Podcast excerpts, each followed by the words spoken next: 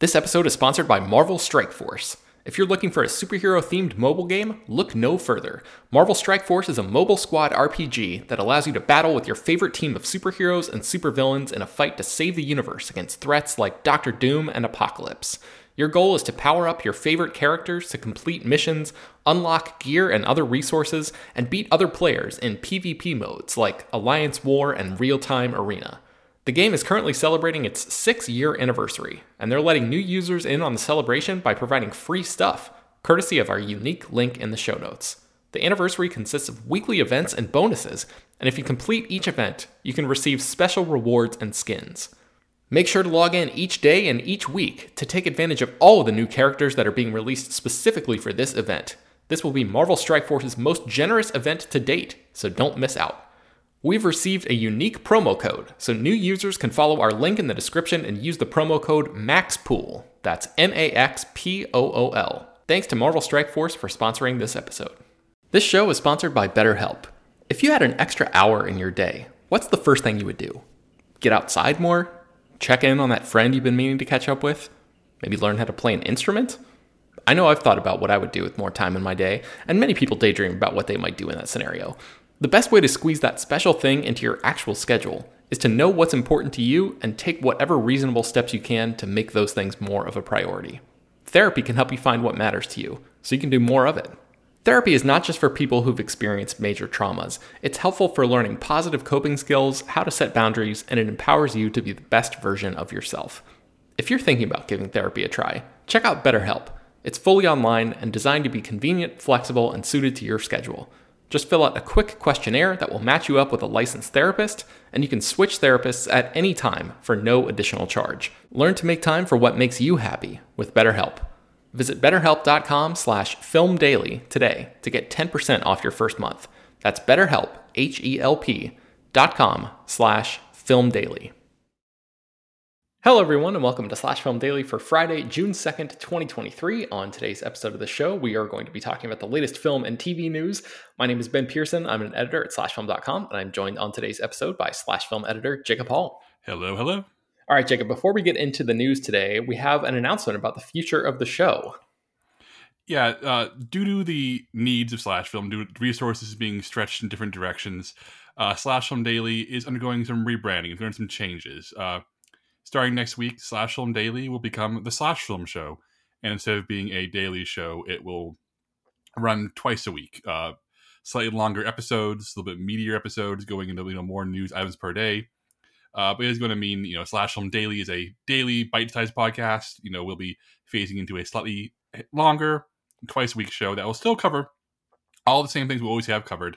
Uh, same rotating people. Ben will still be hosting, but we'll have a new name, and it will you know just be published a little bit differently. So this is not you know this is not like a decision that was made lightly. It's purely about honestly the economics of it will bore you. just know that this is not something we did casually. It's not something that um it's not something that we did on, on a whim. Uh, and I know this may people listening to us for you know it's a Daily Show for goodness gracious uh, six years now. You know we appreciate everything you've given to us as listeners, and we hope to maintain a level of quality that we've always given to you just twice a week now. Yeah, and speaking of quality, Jacob, one thing I'm excited about with the going down to two times a week thing is now we might be able to add sound effects into the show. Uh, you know, oh, no. we might be able to get have a little fun. Uh, you know, mess around with some more more serious uh, oh. topics at certain times. Um, I mean, we are talking about Christopher Nolan getting sexy. That's true. Uh, yeah. So anyway, you know, there's some customizable options here now. So I think you know, as we're transitioning into a, a new era of uh, of the the future of this podcast, um, we can you know have a little bit of fun with it too. So stay tuned yeah. for that if you're if you've been a long time listener. And the slash uh, film show. Yes, indeed. All right, so let's get into the news here. You mentioned Christopher Nolan. Uh, the news from I think this was from, from yesterday is that uh, Oppenheimer, the new Christopher Nolan movie, is going to be rated R, which doesn't really sound like much until you realize that this is actually going to be Christopher Nolan's first R-rated movie in 20 years, which is kind of um, I don't know, like I guess a, a milestone moment in a certain way because he's become, you know, arguably one of the dominant filmmakers of the past two decades, and he's been doing so in the PG 13 space.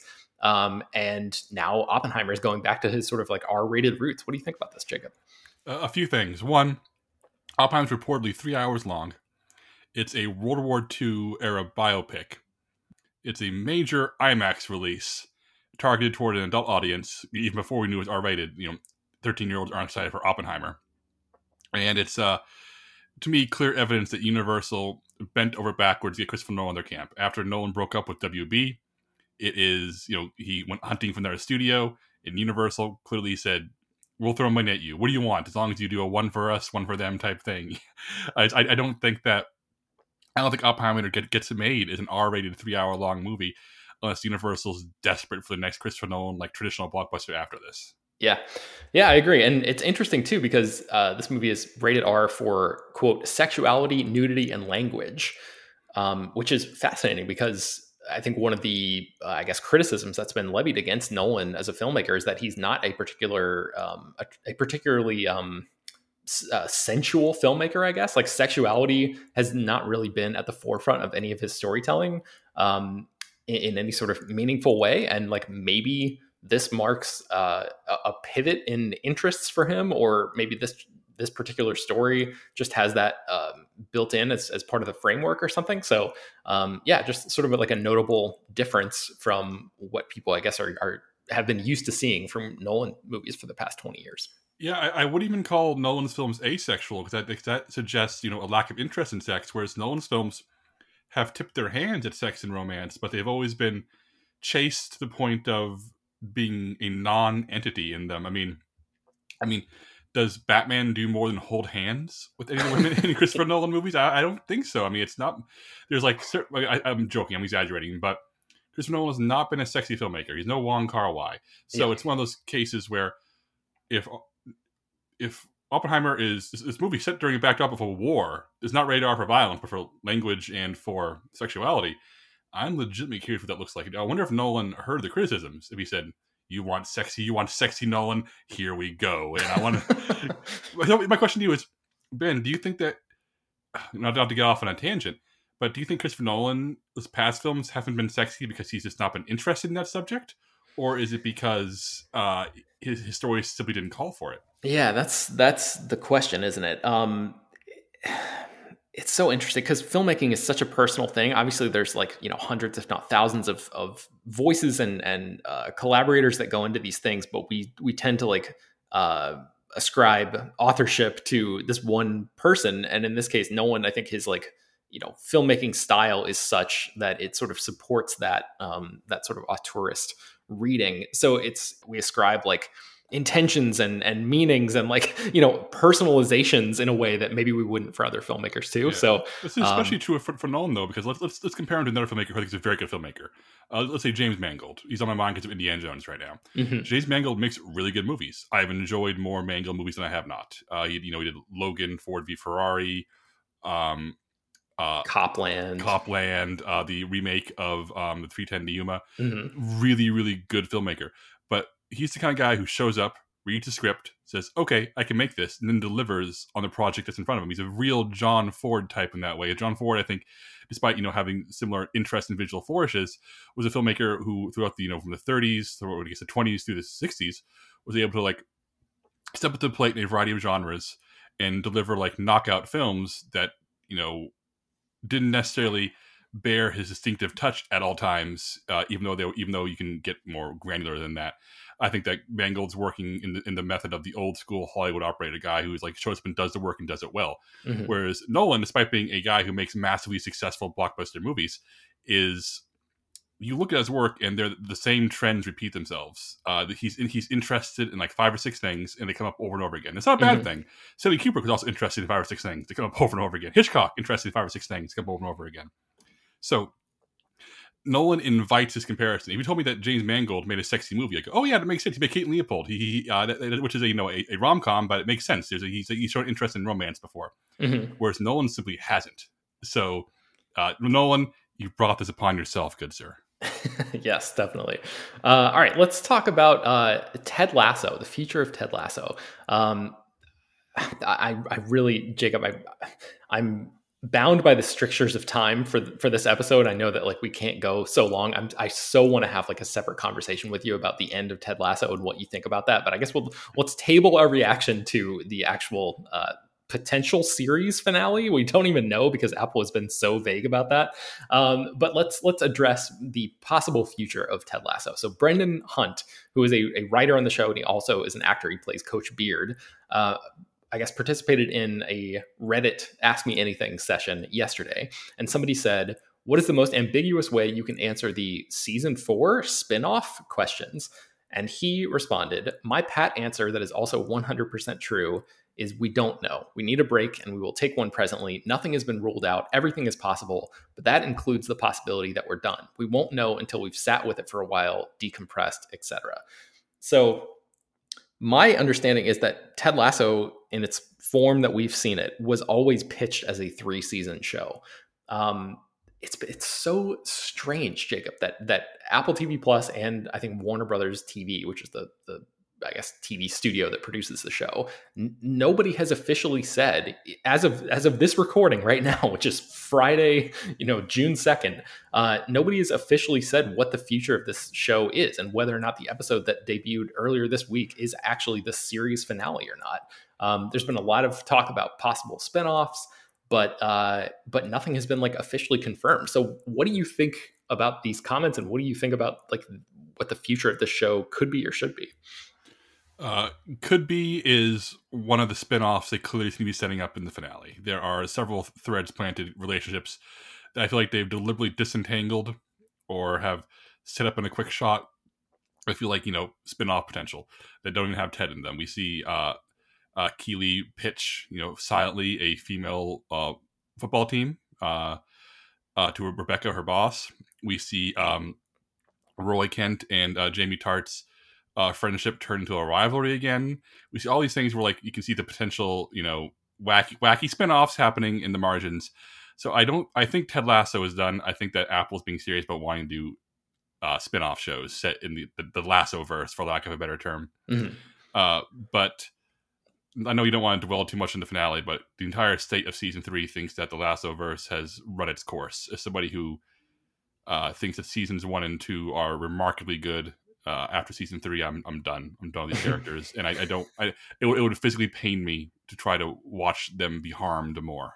Wow, wow, that that is strong. Because I, I, I was wondering if like maybe a spinoff might be the sort of like breath of uh, breath of uh, breath of fresh air that this show might need. You know, where like the the idea of like not having the weight of expectation that um that the show really found itself uh, burdened with after that wildly uh, successful but surprisingly successful first season um, maybe removing that element from it might actually open the show up in a way that the new spinoff up in a way to um, i don't know like have some more uh, take some more creative risks and and um, or or maybe actually like settle into a groove in a way that the original show never did because it, felt like so like ambitious beyond its reach in a, in a way that um, I think rubbed me the wrong way and, and seemed to have rubbed a lot of people the wrong way. But uh, but yeah, maybe we'll have like a full on Ted Lasso episode coming up in, in, the in the weeks to come or something like that. But um, uh, I, Ben, I, you you wrote an article on the site explaining where you think Ted Lasso season three went wrong, isolating on one character. I know you don't want to talk about it too much, but do you feel like the people like let's say Bill Lawrence, the original showrunner, can't return at all. He's too busy with Shrinking, a show that was very well liked for the same people who enjoyed uh, Ted Lasso. Mm-hmm. Let's say he doesn't come back. Let's say it's the same people currently running the show who are tasked with coming out with Ted Lasso spinoffs. Do you want to see those? Well, the thing is, the people who are currently running the show, from my understanding anyway, and again, I'm not like super deep into you know knowing every single nook and cranny of what happens in that writers' room, but uh, Jason Sudeikis was the the person sort of like who who took over as like the sole showrunner in the third season. And the whole reason that the show I think is, has come to an end is because he doesn't want to be overseas anymore. He wants to come back to the United States and live with his kids, uh, which is totally understandable. So I think the idea that like the spinoff would be um, creatively shepherded by Sudeikis doesn't seem, you know, he'll probably get like a, a, vanity EP credit or something like that, but it does not seem like the most likely outcome to me. I'm guessing the the um, creative voice would come from somewhere else. Um, Do you think so- Brendan Hunt maybe? uh, maybe or Brett Goldstein, who I think was like one of the uh, he plays Roy Kent, uh, Roy Kent on the show, and he was also I think a, a showrunner in the early days, definitely part of the writers' room, and and maybe even like a co-creator of the series, certainly like a, the key creative voice. Um, so maybe he would take the reins, uh, and that might be an interesting thing. So. Um, yeah, I, I'm I'm not ready to like fully close the book on this universe, uh, but oof, boy, season three certainly um, left a bad taste in my mouth. So like, yeah, I'm, I'm very glad that like the um, the saga show, if you will, is done, and then maybe the the spinoffs will now begin. But um, I guess before we continue into the world of spinoffs, let's take a, a quick break, and then we'll be right back. All right. So speaking of spinoffs, Jacob, uh, we have to talk about my favorite news story of the week, which is that Dwayne Johnson has announced that he is going to be returning as Hobbs in a new standalone Fast and Furious spin-off movie.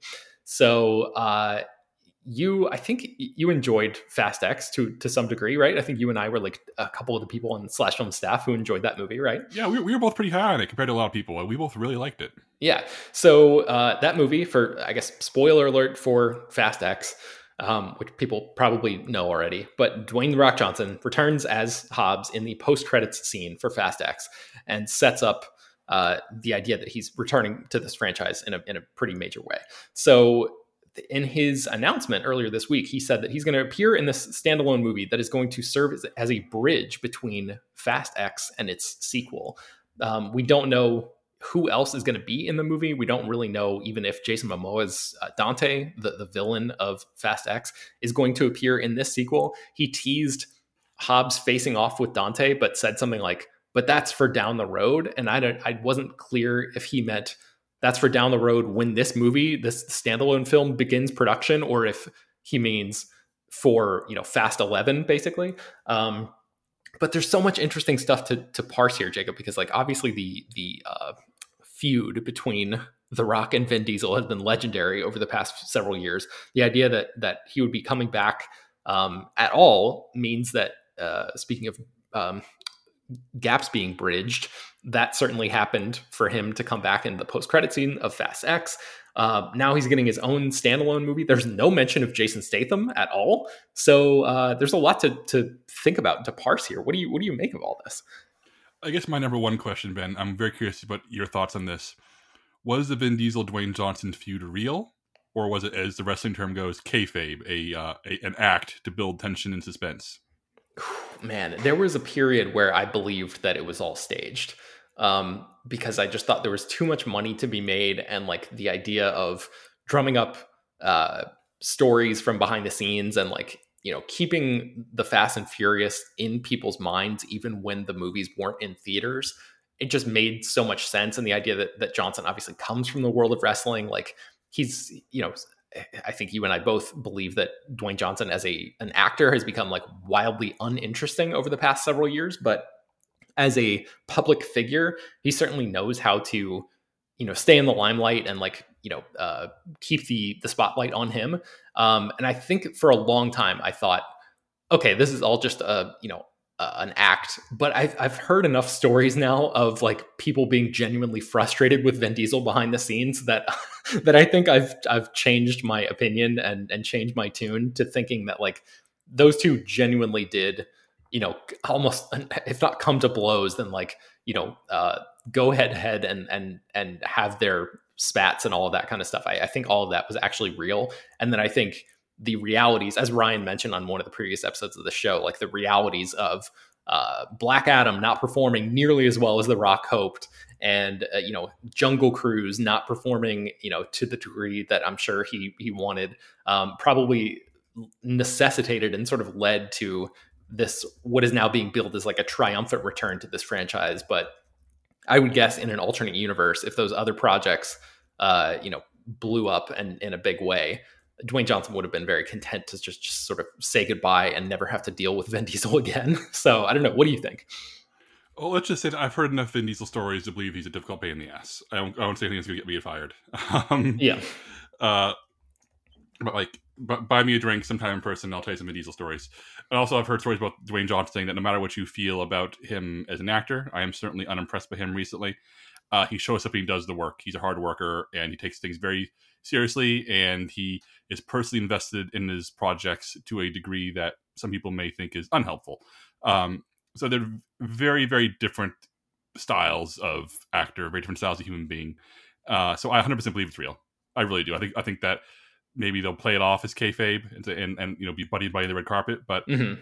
I think you just watch what happens. You watch Dwayne Johnson not appear in Fast and Furious Nine and go off and make a series of films that don't do well. And he hyped Black Adam in a massive way. That movie was it's not a disaster. I think the headline saying is it's a, it's one of the biggest bombs of all time. Uh, are wildly overstated, but it is very much a disappointment. Nobody at Warner Brothers is happy with Black Adam, and nobody is happy with uh, how Dwayne Johnson uh, p- pushed his weight around on that movie.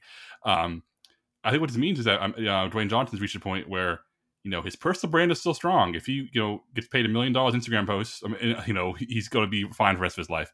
But you know his movie career has tanked a bit. People Yeah. like people like The Rock. They don't like The Rock movies, but they like Yeah. Fast and Furious movies. And I think that Dwayne Johnson rightfully realizes that the strongest point of his career was when he was, you know, playing foil to Vin Diesel in the Fast and Furious movies. Because I don't think there's a better character in the ensemble than Hobbs. But only when he's part of the ensemble. I think I don't think Hobbs and Shaw works where he's the star Yeah. where he's where he's part of the texture of this larger group of weirdos. He sings in a way that I think really, really makes the best possible use of his abilities as an actor. And I hope he, I hope he's realized that. And I hope that this is a, a chance for him to, you know, put aside the ego that led to Black Adam and realizing that maybe holding, hold, plugging his nose and working with Vin Diesel is the best way to, you know, for the audience to keep smelling what the rock is cooking, not to break Yeah. his little catchphrase. yeah, I agree, and I, I think like uh, I I hated Hobbs and Shaw. I think it's I don't know, may, probably the worst Fast and Furious movie of the whole thing. Um, so I'm not particularly like upset that Jason Statham, who I love and, and appreciate and really like as a performer and a presence, um, I, I'm not like particularly sad that he's not mentioned here because I don't particularly like the chemistry that those two characters had in that film. Oh, it's terrible. So uh, yeah, like they were constantly like just making quote unquote jokes all the time and like bickering, and it just was not nearly as amusing as I think everybody who made the movie hoped it would be. So yeah, I, I think it's much cleaner to just have Hobbs come back and like maybe I, the the thing that I'm so curious about is like where does this movie take place on the timeline? When are we going to see this compared to uh, what they're calling, um, or what somebody is calling Fast X Part Two, which I, I think you mentioned. Like, you really hope that that ends up being the final name, just because the naming convention of this particular franchise is so insane. Um, or so, fast think- 12 minus one, you know, something like that. yeah, I think Fast 10 Part 2 is scheduled to come out in 2025. So like could they make this standalone movie in between now and then and get it out in theaters and then still have The Rock have enough time to be a major presence in Fast 10 Part 2 or do you think that they will finish the franchise and then like the main, you know, quote unquote saga movies and then the spinoff will come out after that that will fill in the gaps of what happened between Fast X and Fast X Part 2. I mean, that would be like a totally bonkers narrative choice, but uh, this franchise has certainly shown that it can go back in time and fill in gaps before. So, what do you think about that? I mean, that's really be anticlimactic. I mean, it makes sense for it to come out first because when we get spoilers for Fast X, but in the credit scene, The Rock is you know dressed in military gear, he's leading a team through a mansion looking for Dante. And the, the big question is, how does he get here? You know, how does why is he hunting for him? Why is he with this team? Uh, why is there a vendetta here? What, what what's bringing these two together? Yeah. And I think an action movie where The Rock's daughter is kidnapped, or or Dwayne- oh sorry, Hobbs' daughter is kidnapped, or something like that, and he's searching for Dante, who did it. That's, that's you know that's a compelling enough reason to bring those two together and lead to him. He might be fighting another bad guy, uh, which leads to him in that mansion, leads to that stinger, leads to uh, him re-entering the fray in Fast X Part Two. Um, but I don't see how that story is satisfying. Presumably, Dante gets defeated, dies, or joins the family in Right. Fast X Part Two. Yeah. Uh, so the the- question is, do, do, would audiences want to see that story after they've seen the conclusion of Jason Momoa's character? I think the answer is no. So I I, I, I have a like pitch for you, Jacob. Um, okay, All right, are you ready for this? So I think uh, the only way this works in in that um, formulation, where like Fast X Part Part Two comes out and then this spinoff comes out, is if the first half of the spinoff is what happens before part two. And then the back half continues the story beyond where the saga officially ends, which again would be like so chaotic and so ridiculous, but very much in line with the history of this franchise. So I kind of hope that that actually happens. I'm not sure if they'll go that far. Are you um, pitching this to be the Bourne Ultimatum? Yes, yeah, actually, uh, yeah, I think so, or or or maybe a little bit of Bourne Legacy in there too, but um, but yeah, I think that would be like super entertaining. So uh, and and it could potentially lead to um, you know even more spin-offs, which is like what they're talking about doing with this franchise now. So like I could see a world in which this uh, fills in that gap sort of picks up the baton and takes it past the the end point of this uh, saga franchise and then like introduces other characters that could then spin off into their own projects or something from there. So um yeah i guess we'll just have to see. But uh, do you have any like do, do you have a preference jacob of like what you how you want to see this franchise end? Oof, it's a good question I want it to end with Jason Momoa's corpse strapped up around the table in Dom's yard as everybody force feeds him a Corona, saying, "See, he's family too. He's family too. We we made it, guys. We made it. Everyone's family." And they cheer, and that's the end of the movie. Ooh, dark, dark, Jacob, dark stuff. what a way to go out for for Slash Film Daily. That's a great uh, end cap for us, I think. But we're welcoming in the Slash Film Show. So. Yes, indeed. All right. Well, yes, you can find more about all the stories that we mentioned on today's show at slashfilm.com and linked inside the show notes for this episode uh, yeah, the Slash Film Show starting next week will be published twice a week, bringing the most exciting news from the world of movies and TV, as well as deeper dives into the great features you can find on the site. You can subscribe to the show on Apple, Google, Overcast, Spotify, all the popular podcast apps. Please subscribe to our newsletter, send your feedback, questions, comments, concerns, and mailbag topics to us at bpearson at slashfilm.com. Uh, leave your name and general geographic location in case we mention your email on the air. Don't forget to rate and review the show on Apple Podcasts and Spotify. Tell your friends, spread the word. Thank you so much for listening, and we will talk to you next week.